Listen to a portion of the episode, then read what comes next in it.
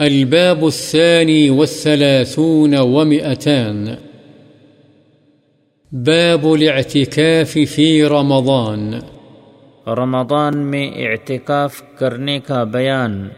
عن ابن عمر رضي الله عنهما قال كان رسول الله صلى الله عليه وسلم يعتكف العشر الأواخر من رمضان.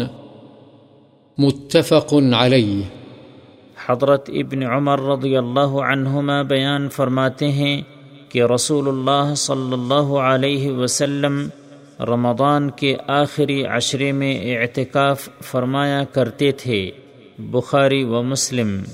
وعن عائشة رضي الله عنها أن النبي صلى الله عليه وسلم كان يعتكف العشر الأواخر من رمضان حتى توفاه الله تعالى، ثم اعتكف أزواجه من بعده، متفق عليه.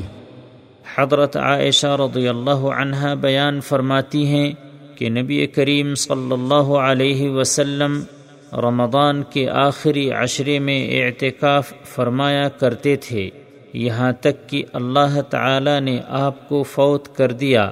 پھر آپ کے بعد آپ کی بیویوں نے اعتکاف کیا، بخاری و مسلم۔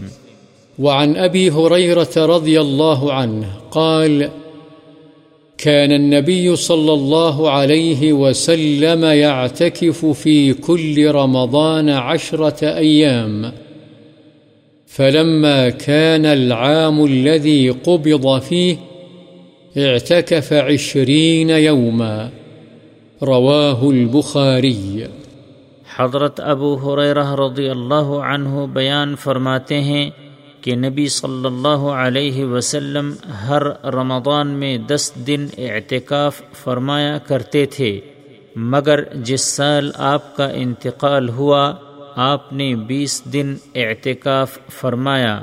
بخاری۔